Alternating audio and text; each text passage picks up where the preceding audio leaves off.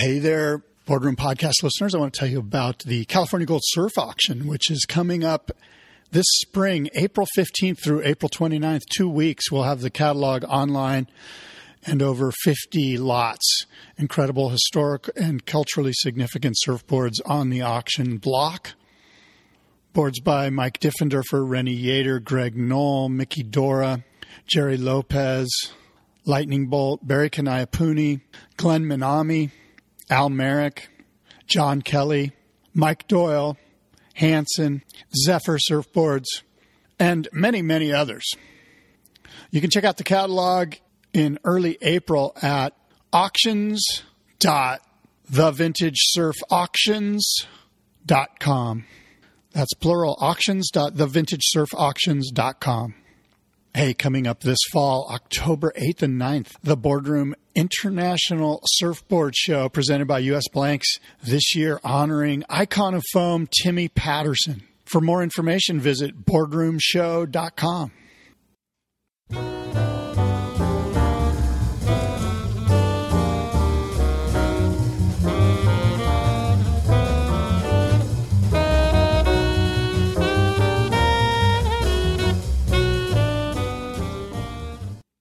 There are some really good documentary surf films, origin stories. Who was there first? How did they get there? Of course, all documentary surf films must attempt the high bar that is the endless summer. A Herculean feat, no doubt. Keep It a Secret is a documentary film. It's the origin story about surfing in Ireland. I found the film entertaining, informative, and engaging. I especially enjoyed the political context the film uses as a backdrop and as a mirror, reflecting back certain ideas and norms of that particular culture. On this episode of the Boardroom Podcast, the producer and director of the film Keep It a Secret, Mr. Sean Duggan. Let us begin.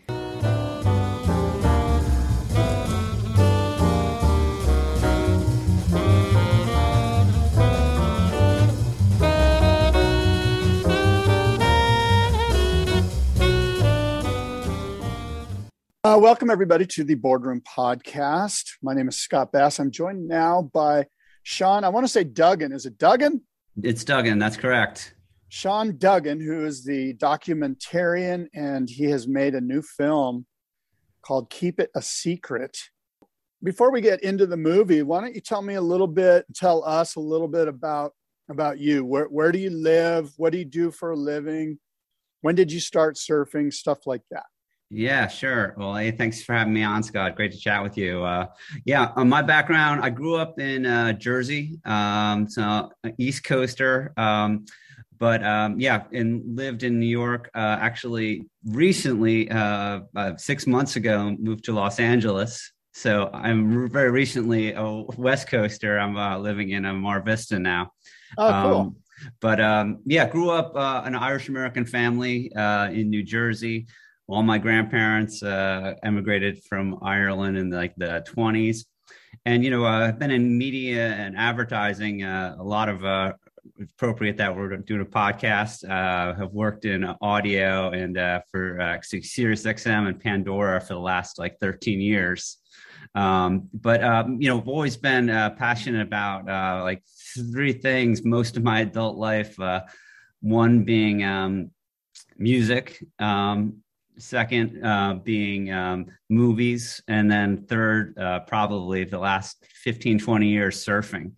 Uh, so you know the keyhole kind of uh, into this film was uh, you know i kind of about five years ago started working on some film projects and you know jotting down ideas and you know one idea was just like wrote on a yellow sheet of paper like surfing origin story ireland. And that was a kind of that was the beginning of it. Yeah. Yeah. Cool. Well, um, a couple things. Um, you mentioned music. Are you a musician? Do you play a musical instrument? Yeah, uh, yeah, I play. Uh, you know, played. Uh, kind of started out with guitar uh, in my late teens, and then uh, you know played uh, played actually Irish music in my early 20s and Irish bars in New York City, and then uh, migrated, but always was into rock too. So played uh, bands in uh, Lower East Side of New York uh, for my 20s, 30s, and then uh, and then uh, yeah, also uh, you know my wife uh, actually ha- brings the real musical talent. Her her, uh, her family were professional musicians, so I'm oh. hoping the kids genetically uh, they get my passion, but the talent comes from uh, the Kohatsu side of the family. Wow, cool. Wow. Okay. So and and you mentioned um, you know film ideas, and so I'm wondering, is this your first film, or uh, like how immersed in the film industry are you? Yeah, so um, it is my first film. Yeah, this you know I you know basically about five years ago I started doing some like small film projects in uh, New York, like short films. Um, you know, stuff related to Brooklyn. I'm a passionate uh, urban farmer, urban grower. So I did a lot of cool. films, uh, like uh, on like short little films on you know, growing in uh, in Brooklyn, um, Miss Brooklyn, uh, but uh, love it here already in LA. Um, yeah, and then you know, but I I knew that like if I hey if I wanted to really pursue film. You know, I started talking to friends who are in the film business, and it's like, you know, the two keyholes in was like, you either got to option something or come up with an idea of your own and you know you kind of start sketching out ideas. And you know when i started this uh, journey it was very much uh, you know in the mindset that i would produce it um, but have a director attached. To which i did at the beginning you know when it started um, had a dublin uh, based uh, director attached briefly to it. But uh, you know as if you're familiar already with film it's like you know no two projects are the same. And it's you start off with one destination and it's just a matter of how many degrees off of it. And so uh, for not a, uncommon uh, the person had to move on to another project. It, other conflicts came up. And so it was kind of left to me. I was like oh well until i find somebody i'll just keep it moving forward and then all of a sudden you know i find myself wrapping up the film and then like you know some friends even my associate producer was like so so you're going to direct this thing i'm like well, unless Werner Herzog taps me on the shoulder, uh, if he does, I'm, I'm, I'm fully turning it over because I'm a huge Werner Herzog fan. But that that that did not happen, and then uh, you know all of a sudden, you know, about a year ago, uh, really kind of uh, some things clicked. I did a crowdfunding campaign, which enabled me to like you know bring on the resources, bring on a professional editor because I, I had been editing it up to that point on my own, and brought on a professional editor, a great editor named Jake Cooper and then um, and then you know we released it, uh, finished it up, uh, I guess in June because we were targeting to try to get into some festivals uh, this past fall, which I was delighted that we did get into, and uh, then premiered it in Belfast, and then uh, Doc NYC um, this fall, past cool. fall. That's great. That's great. And and you know you bring up something that I think is really interesting. And if you've made a documentary film, you know this. But um, unlike you know sort of a uh, well, document documentaries generally they kind of take on a life of their own. Like as soon as you uncover some B-roll or some media that you didn't know was available, you're like, oh my God, this story is now going over here. You know, yeah. and this guy said this, and he said I should interview this guy, and now all of a sudden, what I had planned to do um, has changed drastically, and I think he sort of spoke to that a little bit. Yeah, totally.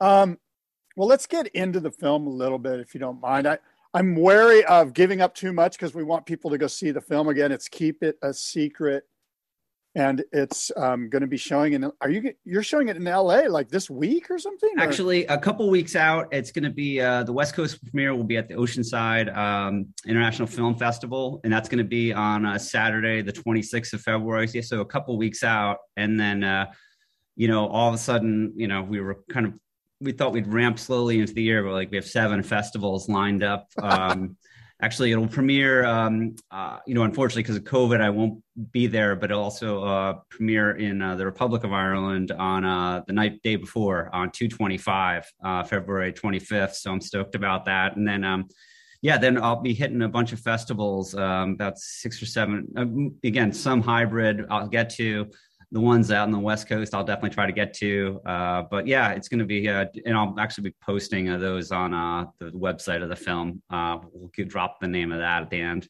Absolutely, and and this will be good because, as you know, as a filmmaker, you're going to be getting slammed with questions. So this interview here will be a good little primer for you. Um, let's see here. Uh, this film, if if we didn't already tell the listeners, it's a, basically a film about the history of surfing and its pioneers and some of the, um, you know, some of the hurdles that they overcame as they faced um, a brand new sport in a brand new country. And um, why don't you tell me a little bit about the the very probably the most important character in your film, uh, Kevin Cavey? Why don't you tell us a little bit about him? Was he the first surfer in Ireland? Yeah, I mean, it, you know, uh, dibs and claims on first. Uh, you know, I kind of made a, my decision early in the process that I wasn't. I was signing up for a story of the start of first surfing Ireland. I wasn't signing up to become official historian of right. uh, surfing right. in Ireland. But you know, Kevin is widely regarded. When I when I started researching the film, actually, I, I didn't. My initial kind of thought was like, hey, let's work on a script uh, for a film. I wasn't even really going documentary path, but I just started researching. I was like, hey, maybe there's a story of a Californian going to Ireland in the 60s. I had familiarity of Ireland and kind of in the 70s when I went for our first time. And I was like, hey, that'd be cool just to see the contrast, you know, because Ireland had not yet been changed. And then when I, you know, one of the first uh, things when I started researching is Kevin's name started popping up. So I just did a reach out to him kind of cold from New York, and he responded almost immediately saying, "Hey, you happy to chat?" And he actually had a self-published book, which I have actually right here. How green was our wave? All right. Um, and you know, I read it, and you know, I was like, um, you know, Kevin was definitely at the forefront of you know surfing when he kind of had his moment of epiphany in the early '60s, and uh, you know, from that point when I read his book, it just started really feeling to me that like you know the one thing that kind of started ringing out was um, just a bunch of the contrasts at the time. You know here was this place that was you know really com- as far off of the you know the, the, the international circuit of surfing as you could get and then um, and then also just in Ireland at an interesting time when it was going through change, changing from a really rural small farms, which was where a lot of my family was uh, had their roots, to this modern, you know, Ireland that we know today, which is you know, hey, very tech forward, you know, has has really been transformed in many ways. And it just seemed interesting, and then also uh, the Troubles conflict. You know, when the when I started seeing those overlaps, I was just like you know, it just seemed like an interesting story uh, time for me to, to dig in to see what the story was of how it started. Well, if you're like me, you're a little bit ignorant to the history of Ireland, and and in fact, I'm one of those guys that's like, is he Irish? Is he British? Is he is he mm-hmm. English? Is he is Wales? And you know, like I'm just confused by it all, and it's really on me. But for our listeners, if you could give a, just a brief overlay of what the Troubles conflict was and where uh, those various nation states sit within the Troubles conflict? Yeah, um, yeah. It's it, so Ireland, um, you know, going back to you know 1200 years was yeah. under British control. You know, to to really rewind it, and you know, w- obviously the British Empire had had its moment like the Roman Empire where they they they dominated uh, the world. But you know, and then you you fast forward to the early um, part of you know 1920ish.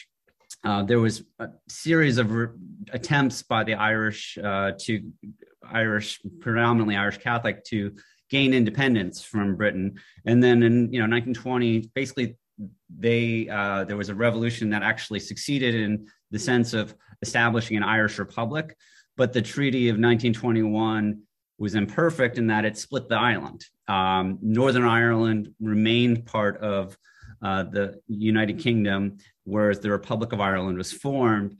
And you know, fast forward, you know that imperfect treaty uh, led to uh, a bubbling up of uh, conflict. There was issues which I kind of learned as go, going through this documentary process that you know, hey, there was a um, not equal rights up in Northern Ireland. Uh, you know, British um, citizens received you know different education standards, uh, uh, job opportunities, which led to the beginning of the Troubles conflict, which was you know predominantly the IRA trying to overthrow uh, the the occupation, as they would put it, of uh, Northern Ireland under British control. So that and that was really 1968 when the the story of this beginning of surfing kind of overlaps. So the two were very much on top of each other, and uh, and as, as I kind of started going into the story, it became prevalent that there were two camps, one Northern Ireland based in Belfast, and then another one, the Dublin crew. So that that kind of was my fuel for the story,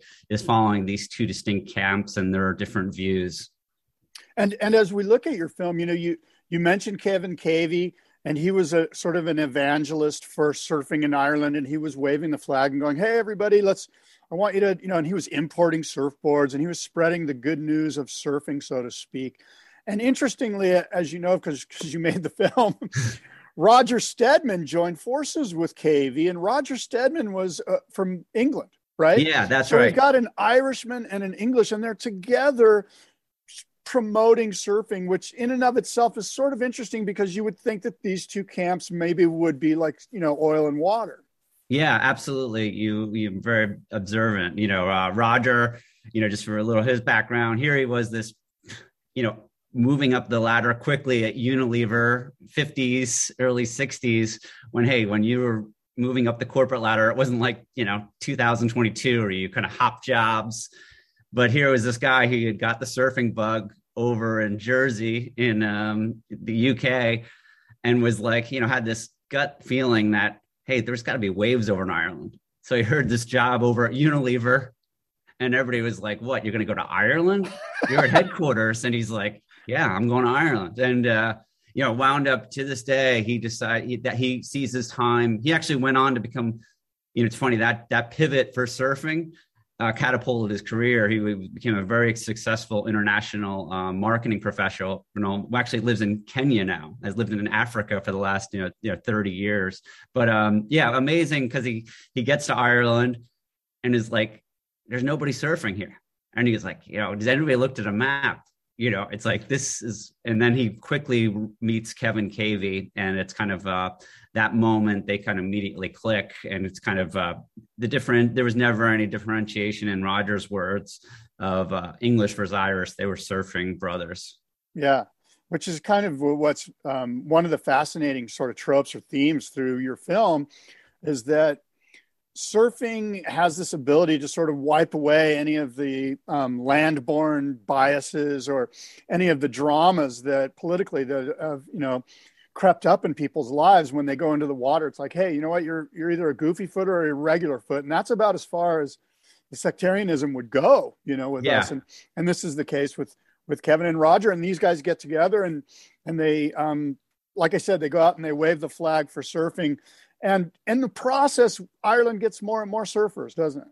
Yeah, exactly, and that's you know like you know while while we the political conflict was happening you know, in the water, you know, there started to become quickly uh, two different camps. Uh, you know, the Roger and Kevin, you know, who came, they came from a business background and a marketing background. Roger were like, hey, how do you market it? How do you put it on the map?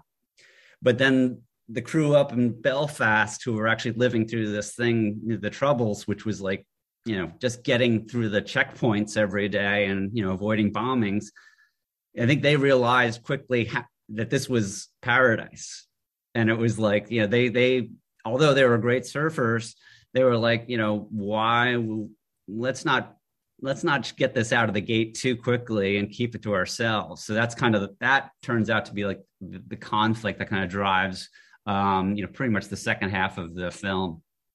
Yeah, so you know Kevin Naughton, who's featured in your film, um, he brings up a sort of a great way to he kind of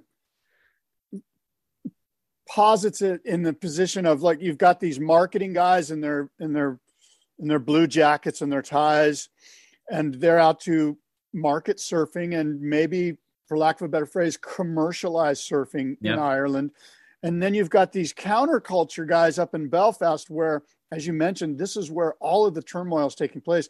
And if you don't know this, there's literally a border between Belfast and the rest of Ireland where once you cross the border a couple more kilometers and you're like, wow, I'm I'm on the North Shore of Oahu versus being in like you know Harlem or just some yeah, or Palestine. It's like yeah, it's Palestine. Be, thank you. Yeah, yeah, it can be really, you know, um, yeah, it was really, and and that contrast is, you know, very much, you know, to hear it in their words was, you know, to me, uh, that was extremely uh, powerful to kind of also just feel how important it was. Like, you know, you know, I think David Gavin, who's one of our main, you know, characters, great uh, character from Belfast who like lived through the troubles um, an incredible character in his own right and surfer. Um, but you know, he talks about you know the, the, feeling of going across the border. It was just like you know, it was like you know.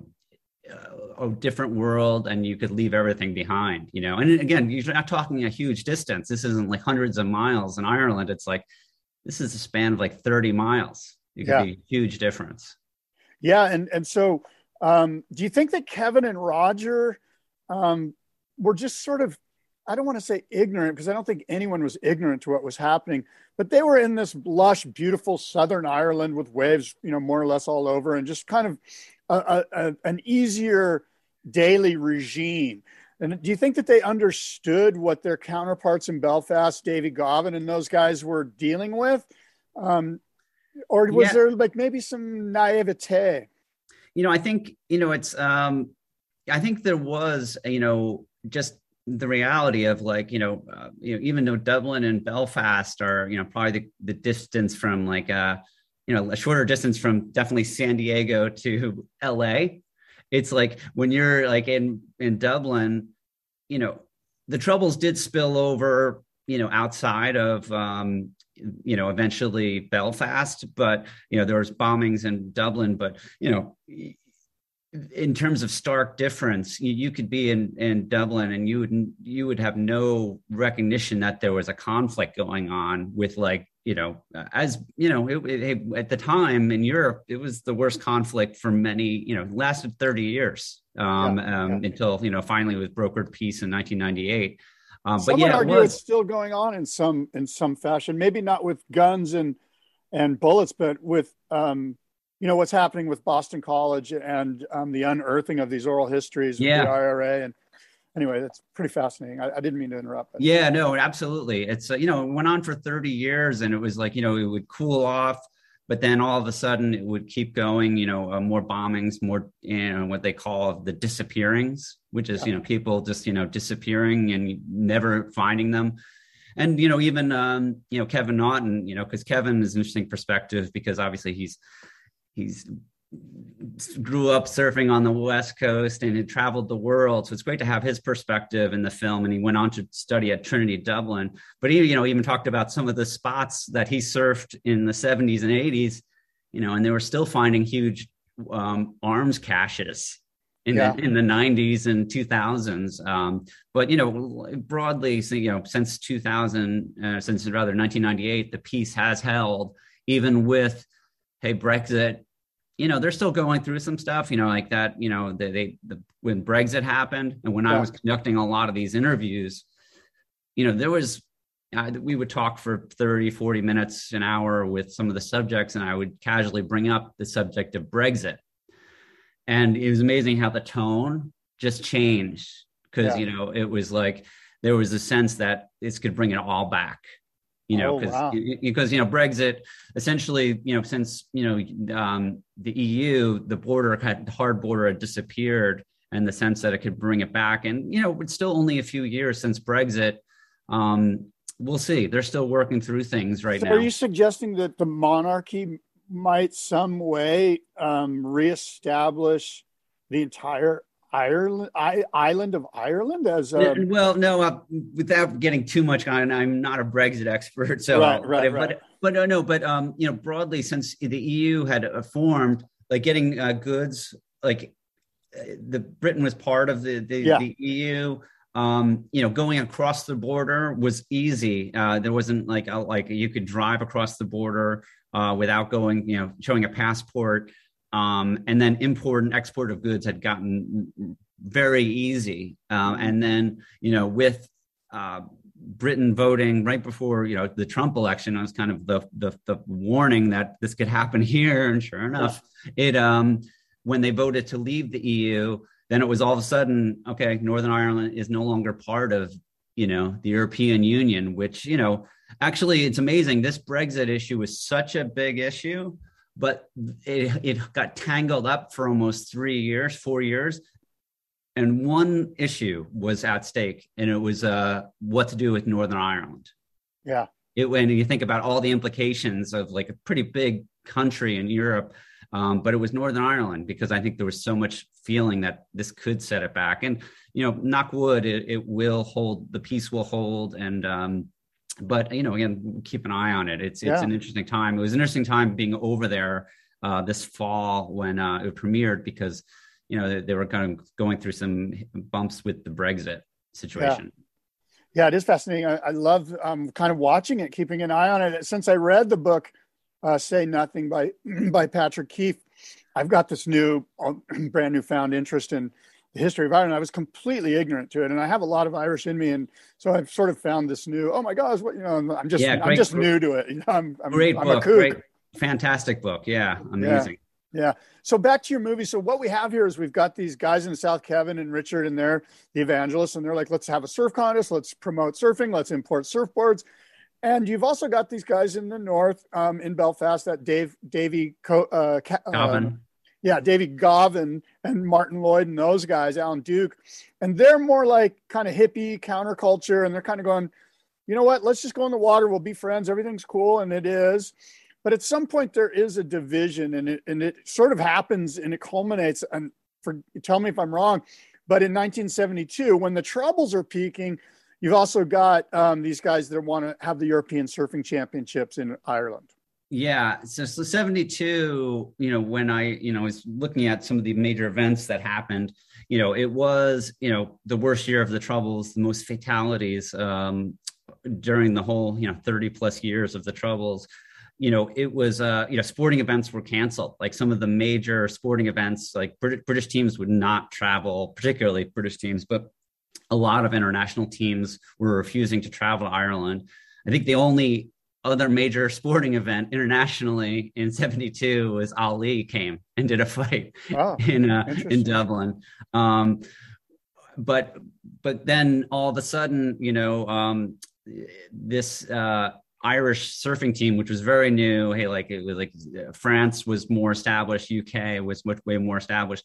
They had participated in a few European uh, surf championships.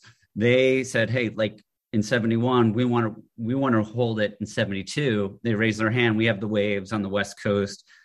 And you know that was the turned out to be the only international sporting event held in ireland that year. And you know as as you know with the fickleness of waves you know not to give away too much you know yeah. the the hope for moment for roger kevin and you know harry steadman the dublin crew to put ireland on the map they got skunked. The weekend was absolutely flat. But um, but as as fate would have it, like the day after the competition wraps, while every, contestants are headed off to go back to Europe, epic swell comes in that will, will wind up being written about for the next few months. And you know, the the goal of Kevin to put Ireland on the map finally happens, and it's you know starts becoming well known throughout Europe. You know, it, it's kind of fascinating some of the parallels that uh, occur in in your movie and in history at the time that what was taking place there in Ireland. And um, one of them is, you know, as you know, um, there was this underlying sort of um, ideal or um, theme, I guess, or um, way of life that that was a part of living in Belfast in Northern Ireland if you were a Catholic. And that was this concept of say nothing, which is mm-hmm. the name of that book. And it basically meant if, if you get pulled over or you get questioned by the police, don't say a word. Because in that um, culture, if you snitch, you're as good as dead. And literally, people, as you mentioned, disappeared because mm-hmm. they were snitches. And to this day, there's this culture of if you snitch out the IRA, you're going to die. And it's been proven out. And and so you have the surfers in Belfast in Northern Ireland, Ireland also saying, hey, keep it a secret, you know, like basically saying, don't snitch out our our little slice of paradise here. You know, we get to surf. It's great. It's groovy. Why are we um, promoting this thing? Do you think that that's that sort of theme of not being a snitch is what drove those northern surfers to be sort of like secretive? You know what? I think it was, um, you know, the correlation. Um, you know, it never came up like, hey, like that. That was, but, um, but I think they just realized, and you know, hey, like I, you know, seeing some of these overlaps of like, hey, that was pervasive. You know, like, you know, you go through, make a wrong turn in Belfast. You know, somebody picking up on your accent you know where are you're from you know it's like it, it could you know quickly turn into something of a, a, very dangerous situation so you kind of and i think alan duke talks about it. He's like going through the checkpoints. You just you say nothing. Exactly. And uh and then you know so i very much you know it's like when i saw those two things you know one was a pervasive you know say anything say nothing you know because it's like you know it's probably to your own safety because you don't know because everybody you know the, the, the very challenging thing of this conflict was other than many many things that were challenging of it is that you know it's hard to you have people like literally a block apart or on the same block you know who would be of one camp and the other they all look as and basically kind of like me like pasty Irish, you know, but you don't know where they, you know, the, the expression I heard several times, you don't know what foot they kick with, you know, ah, over there. And it's, you just don't want to reveal too much. But um, yeah, when I, you know, when, when I was working on the film, you know, when I started out, I was like, I saw these two things and I was like, hey, maybe there was somebody deeply involved. There could be. I didn't get enough pint and research time over there in pubs to, to find uh, whether there was a an army person surfing or an IRA member. But um, so what I kind of felt like, hey, the, the conflict that I, this film covers is more, hey, the conflict between don't tell everybody about, you know, this is a surfing paradise, and then putting like the, troubles conflict below it. Yeah. But they kind of reinforce each other. They're similar, kind of like there's a similar kind of message, although very different in terms of like, you know, what's the under thing. One is very much more serious. One yeah. is more about you know the preservation of a surf uh, secret spot, which is a, a, huge theme no matter where you surf. Exactly. That's just what I was going to say. Like this is this is the theme throughout surfing. You know, like show up by yourself or show up with four guys in your car, or you know, tell people about your great session that you had on Instagram, or why why are you doing that? You know, this is something that is universal in the world of surfing, as you know, Sean, and and that's kind of neat that you underneath that you have as you mentioned, a very similar situation with the political strife in Ireland. Um, tell me about um, some of the. Well, this is interesting. Mm-hmm. So, I've I of course went on um, Google Earth, and I started scouring yeah. the west coast of Ireland for waves. You know, and um, it seems like Bundoran's like the spot, right? Like that's like the that's like the lower trestles of Ireland. Yeah, I mean it's it's got a great peak. You know, I think uh, Davey Gavin, um, you know, talks about it. You know, kind of give him. He talks about two spots.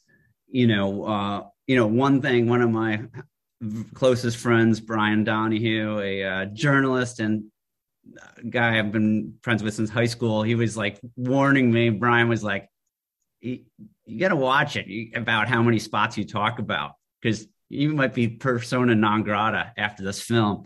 And so, you know, and also my cinematographer, uh, Kev L. Smith, uh, who, who's who lives right at the cliffs of Moher, um, right near Lahinch. I mean, literally, it was jealousy. He was like, he was doing some drone footage, and he would show me like, "Yeah, I'm gonna go out. It looks like it's eight to ten feet, and it's no way out." I'm like, "Oh, geez." It's like, um, but um, you know, I we kind of made the decision. I, I made the decision early that like, uh, I would talk about the ones that were very well established. Yeah. And uh, and then even Kev would say, uh, "Can you help me with some identities of the, some of these spots in the footage at the end?" And he's like, "No, I, you know, I'll just that that's that's like." We'll just leave that one as like Mayo, and he's kind of giving this is Clare, and kind of like yeah, keeping it. Yeah. Let's keep it kind of there, and I, I think that was the right decision. Yeah, it's I, it's funny because I was going, wow, Sean named his film "Keep It a Secret," which suggests to me that you're sort of siding on one side of the equation here. You're not. But of course, as you just mentioned, it's really more about like these the spots that are known are known. And if they're not known, go find them yourself. You'll enjoy the experience of the journey, you know, and and I think most surfers get that. Yeah, totally. Um as you look back in hindsight, you know, I think about Kevin and Roger, and I think to myself, what if those guys didn't do what they did? Where would surfing in Ireland be now if there weren't any evangelists? And, and frankly, would would Davy and Alan and those guys up north even have existed if it weren't for Kevin? Maybe that's a stretch. Yeah, no, I think you know um, it's a good question, and I've thought about it a little bit. Is um, you know, and I think even Kevin Naughton talked about it. Is uh, you know, because Kevin Kevin Naughton, having come from you know Long Beach and you know grew up in Southern California, and, and really had seen like the surfing explosion of the 70s and lived through it and then he wound up traveling the world with you know his partner craig peterson to kind of look for exactly the kind of spots that he found in ireland remote yeah. places took him around the world several times um, to do that. He um, but uh, you know kevin said you know it, it's kind of ridiculous. And even david Gavin in the north Northern ireland belfast crew said you know it was it, it was going to change eventually. It was just like you know they they just had uh, i think the ones uh, in the north had a deep appreciation of just how special it was you know yeah. about like this this is and you know kevin naughton you know he kind of talks about again. It, it is like a once in a lifetime thing you know to have like 2000 miles of coastline to about you know a crew of 10 yeah. And uh so you know i think it would have happened. It's just you know i think you know the kevin and Roger, their passion and evangelization is it it's probably sped it up, you know, much faster than it probably would have happened if it was just the Belfast crew, you know, kind of keeping it to themselves.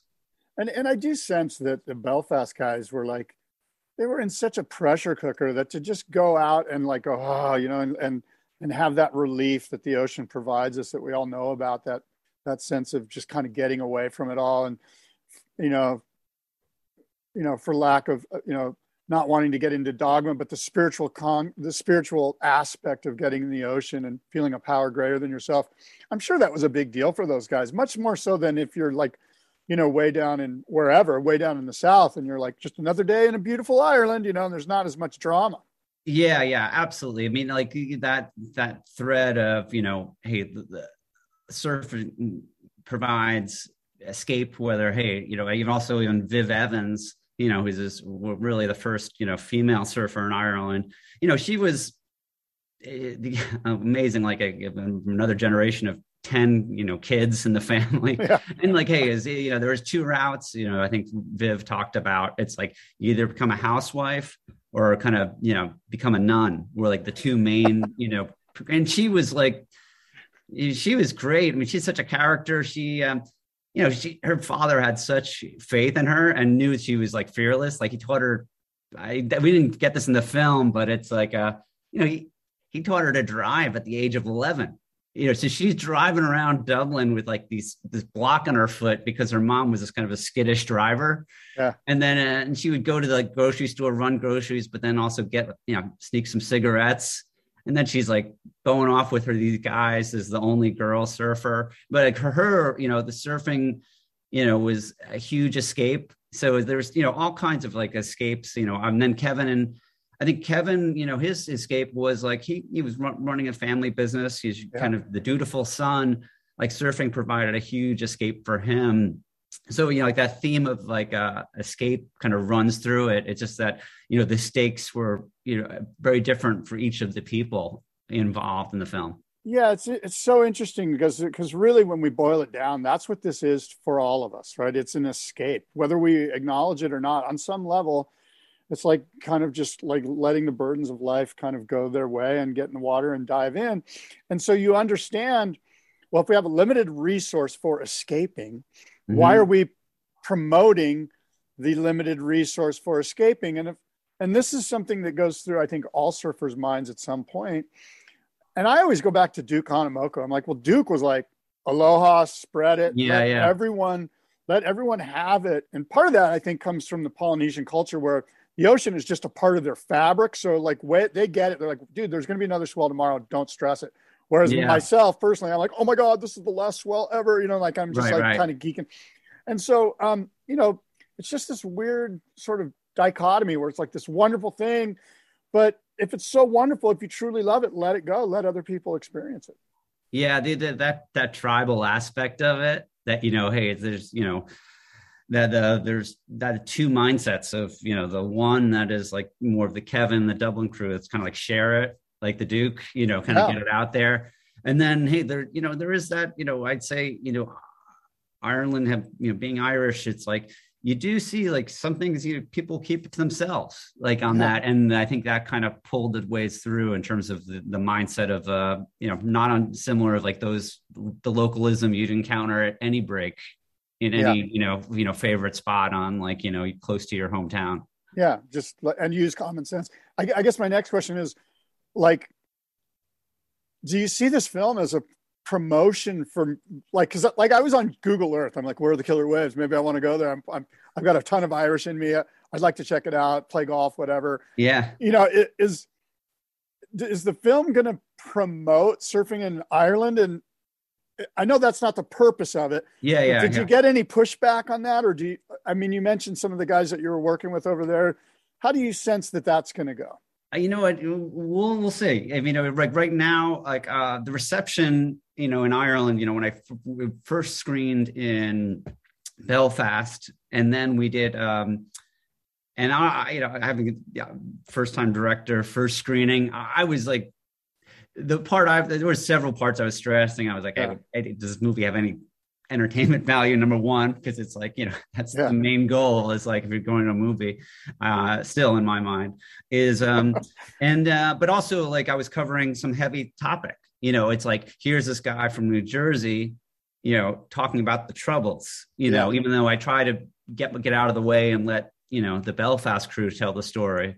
Um but um you know the feedback and then then the second screening was up at portrush which is on the northern causeway coast uh, kind of facing the north sea where a lot of the belfast crew had moved to uh-huh. um, in the 70s kind of to get away from the troubles and also just be at a surf break yeah. um, but the, the, reception so far in the surfing community in ireland has been pretty uh, pretty overwhelming like in like you know people just appreciating um, like uh, obviously surfing has exploded in Ireland. I go back to where my family, I have my strongest roots in Strand Hill in Sligo on the uh, west coast, which is now a huge like surf mecca on the west coast.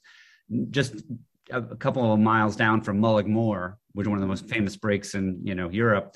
Um, no, but they're, they're like a lot of the surfers amazingly, well, a lot of the surfers in their 20s never lived through the troubles. Right. They don't know about that even, which didn't really occur to me um, when I was making the film. But uh, but also to hear like the origin story, I think you know there's a there's an appreciation that like to hear some of the stories of how it started is um, is being appreciated, and you know whether it kind of puts Ireland more on the map. I uh, the Irish Tourism Board hasn't formally endorsed the film or written me a check yet. So, uh, or, or Aer Lingus, but um, you know where to find me if you do, if anybody's listening on that. Um, but no, I we'll we'll see on that front. You know whether it, uh, you know, right now it's like uh, I am kind of really delighted about the response. Uh, there's like I think uh, we have seven festivals over the next uh, two months, and uh, it seems like you know the film is um, you know picking up interest as it gets word out there a little bit more.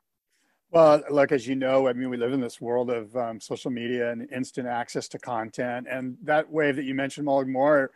I mean, those big wave riders, they have done, they're going to do way more and have already done so much to put Ireland on the map that that this is just sort of like salt on top of the um, lobster tail. You know what I mean? Like, mm-hmm. it, I, I, don't, I, I think it's fine. I don't think there's an issue. Now, I do wonder, is there like Davy's crew? Those guys that were kind of like, hey, let's keep it a secret, you know? Mm-hmm. Is there a generation below them that have sort of the same, that were brought up under the same culture and have sort of the same ideals and norms regarding hush hush? You know what? I mean, I think, you know, my perspective, you know, the, the one thing I would say about Ireland, um, and and, uh, and I don't hit on this heavy. You know, hey, it's the film's about an hour. It's not like you know, again, independent film. I was like, I didn't have the resources to do like the three part documentary. But the one thing uh, that that is an important footnote, which I I think uh, is worth mentioning, is that um, even though hey, like Ireland is Republic of Ireland, the island, and Northern Ireland, two distinct countries. Uh, the Irish Surfing Association is one um, there is no distinction. to this day. And Yeah. I think that is a you know testament to the ethos that these guys did bring in the end. You know that like you know hey even Al even though Alan Duke stepped away from competition, Davey Gavin stepped away. Um, you know th- they did look at it as like hey it, it's one island. You know, Yeah. and I think uh, you know like I look at like um, like Andy Hill, a great surfer whose father Ian uh, Hill was a great surfer from Port Rush. Like Andy was like Irish Surfing Championship many years, and you know, like I, when I sat with him, although Andy isn't in the film, um, you know, he views it as one, and he, I got the sense that he's like you know very much like you know. The folks I, I spend, I didn't spend a lot of time. I spent most of my time with like 70 and 80 year olds when I made this film Yeah. um, because of the topic. Um, but uh, you know, the the the, the the the what I'm picking up on, um, you know, at least so far uh, in the screenings I've been in Ireland, and, and is that like, hey, it's it seems like that's you know intact, and also, uh, you know, I'm sure, but I'm sure, hey, like there's are there instances of it, you know, at the same way localism in Orange County to Yeah. LA, it's like, you know, I'm, I'm kind of learning new surf breaks here as the Yeah. East Coast guy out here.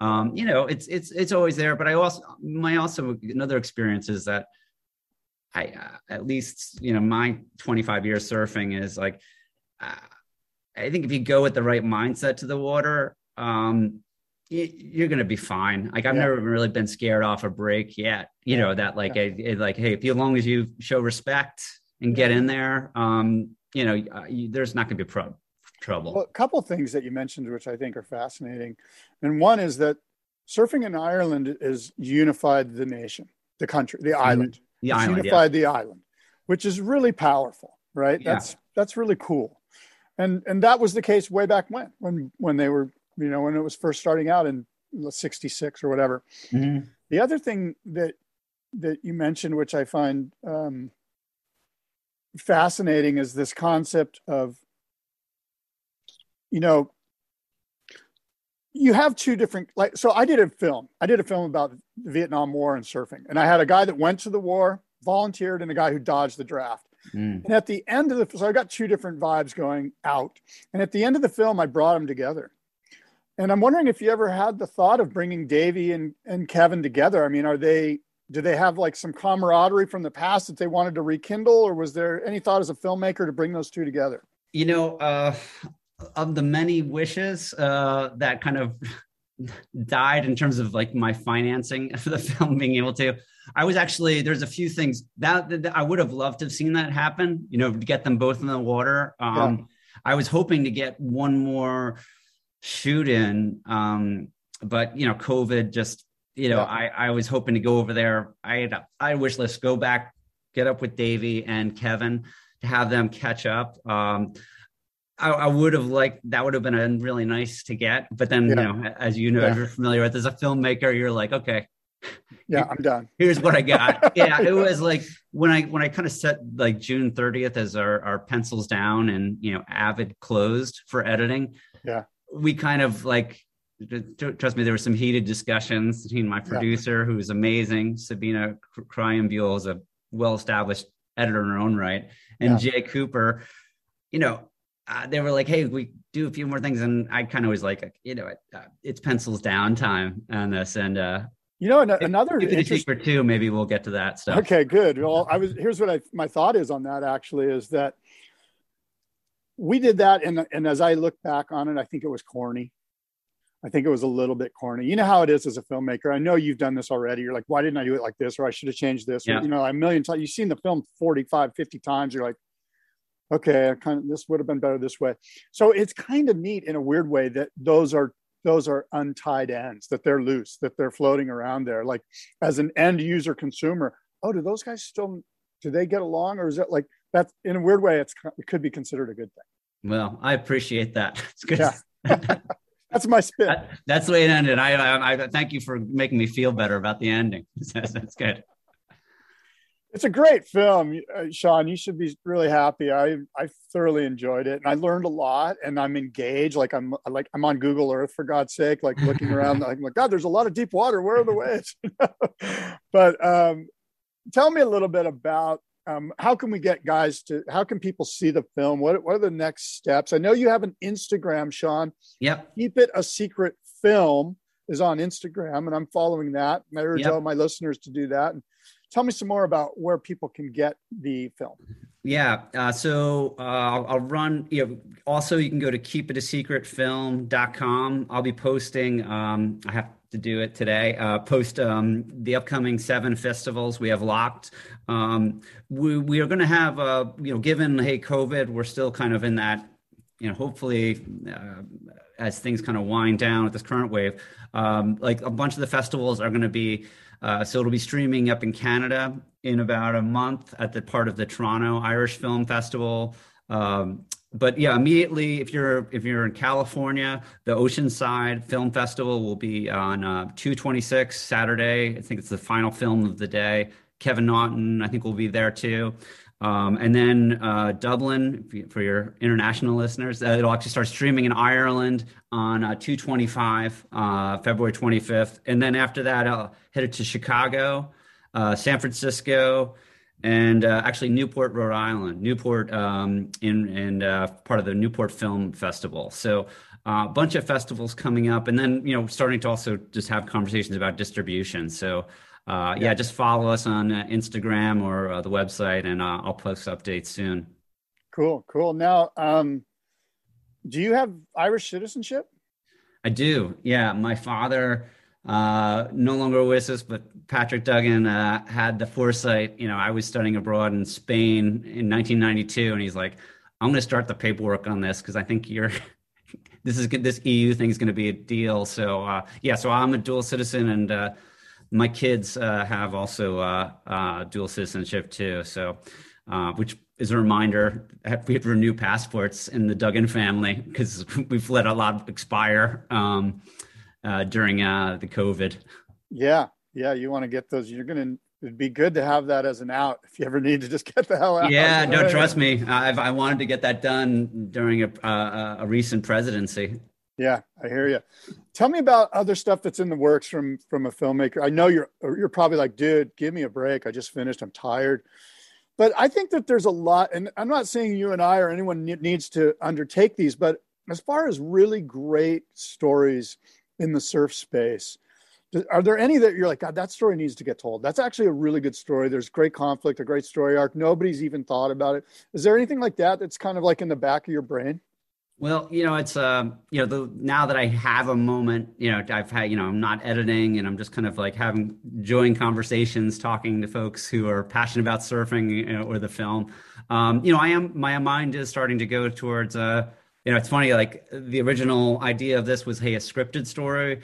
And now I'm actually circling back to potentially a scripted adaptation of this. Uh, oh, cool. because you know, there's some there's so many characters which you know just out of you know uh, the product of necessity that I couldn't. Some of them are deceased. Yeah, like you know, like one guy, Clive Davies, you know, a, a guy from Northern Ireland, known as the Dolphin, a prolific swimmer from Enniskillen. You know, the stories of him were like yeah. off the charts, but having literally one photo of him, it kind of prohibits your way to kind of if you yeah. can't show it. Um, yeah, and then you know just some of the stories of you know pulling, making this story a little bit more rich. I think there's uh, I'm gonna be diving into a little bit of the scripted uh, angle of this potentially. Yeah. That makes then, tons of sense. Yeah, there's just a there's a bunch well, of things. I mean, I, I it, just like sort of the cliche thing is that you know you've got an IRA member that's a surfer in Belfast, and you've got this guy down here in the south, and they don't see it eye to eye and there's some drama and some conflict blah, blah. i mean you can you know you get it and then at the end they come together and ireland's reunited in the yeah. form of these two people you know like that's sort of the rough you know like there's a lot there there's a lot of excitement there's probably a minor little subplot love story somewhere and blah blah blah boom here you go yeah that, there's uh you know and like so many of the stories like i think you know visually it's like you know i that I, you know in the span of an hour you can only get so many in um but like you know also uh, just you know the exploration stories of like you know like you know just like uh, Willie Britton mentions it briefly, but like the full story of like when you know farmers started seeing them surfing around Rossnowlagh, you know like there's a boy walking on the water down there, and it's just like like those kind of things to capture that cinematically would be. Yeah. you know, wonderful and I think really fun. So uh, yeah, so I'm definitely you know, starting to work on that, and then just things also, uh, you know, just beyond surfing on my original yellow board, uh, yellow uh, list, uh, kind of revisiting some ideas, just kind of get going. But I'm kind of yeah, I am kind of itching to start um, some other projects. Yeah, good, good for you. I, it's obvious that you're you're a creative guy and you've got um, you've got the juices, and it seems like you've got a good network there. You're in LA now, so that's a good thing. And um, well, Sean, what else? What have we missed here? Have we have we touched on everything? I think we covered a lot. Um, sorry, I got a printer going off in the background here. Um, but uh, no, it's um, you know, I think the biggest thing on my end. Um, hang on one second, Scott. This uh, if this is um, I'm going to send a text. No printing for the next few minutes.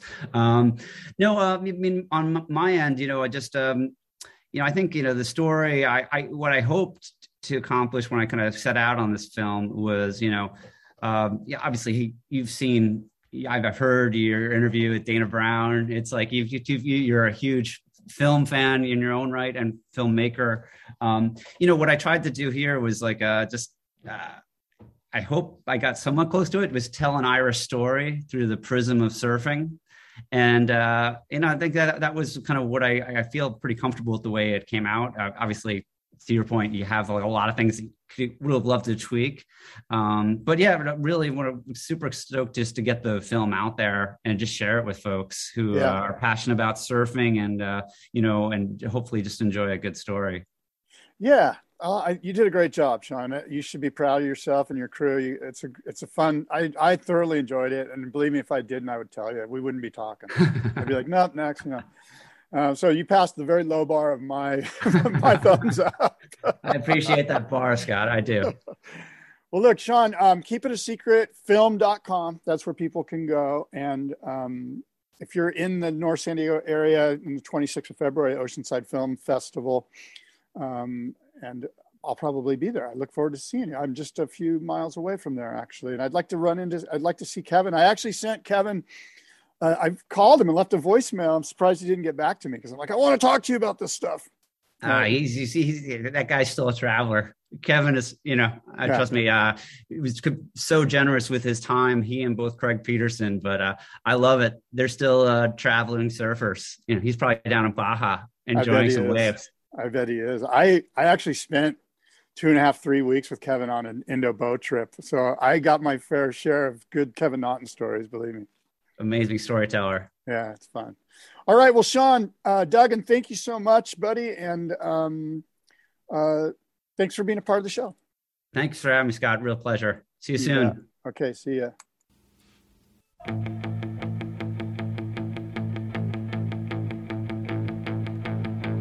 Johnny come again, home again, hurrah, ta-da.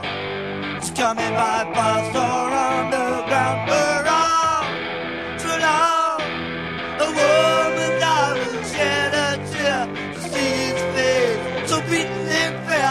fair,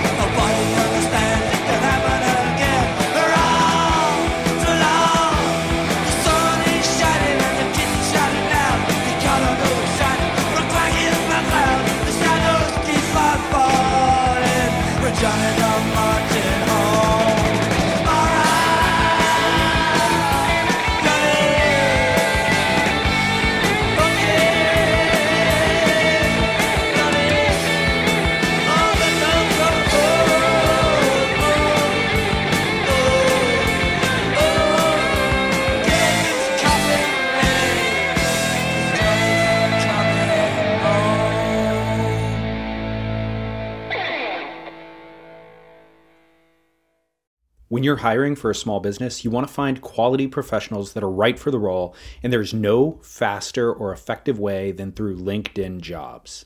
Your time and capital are precious, and there is a powerful resource that can help you focus on what you're good at and integrate people into your team seamlessly to help grow your business. LinkedIn Jobs has created the tools to find the right professionals for your team efficiently and for free. LinkedIn isn't just another job board. Everyone is already on LinkedIn with their resumes and references, and now LinkedIn has designed a hiring platform to connect you with candidates specifically qualified for the job that you post about. More than a billion professionals meticulously organized to connect people by skill set to help us all advance our position. 2.5 million businesses already use LinkedIn for hiring, and 86% of small businesses get a qualified candidate within 24 hours. It's that fast, easy to use, and effective. LinkedIn Jobs can help you write job descriptions, filter the right person to you, and give you the tools to help you interview them like a pro linkedinjobs.com slash surf is where you go to post your job for free yes totally free. That's linkedinjobs.com slash surf to post your job for free. Terms and conditions apply.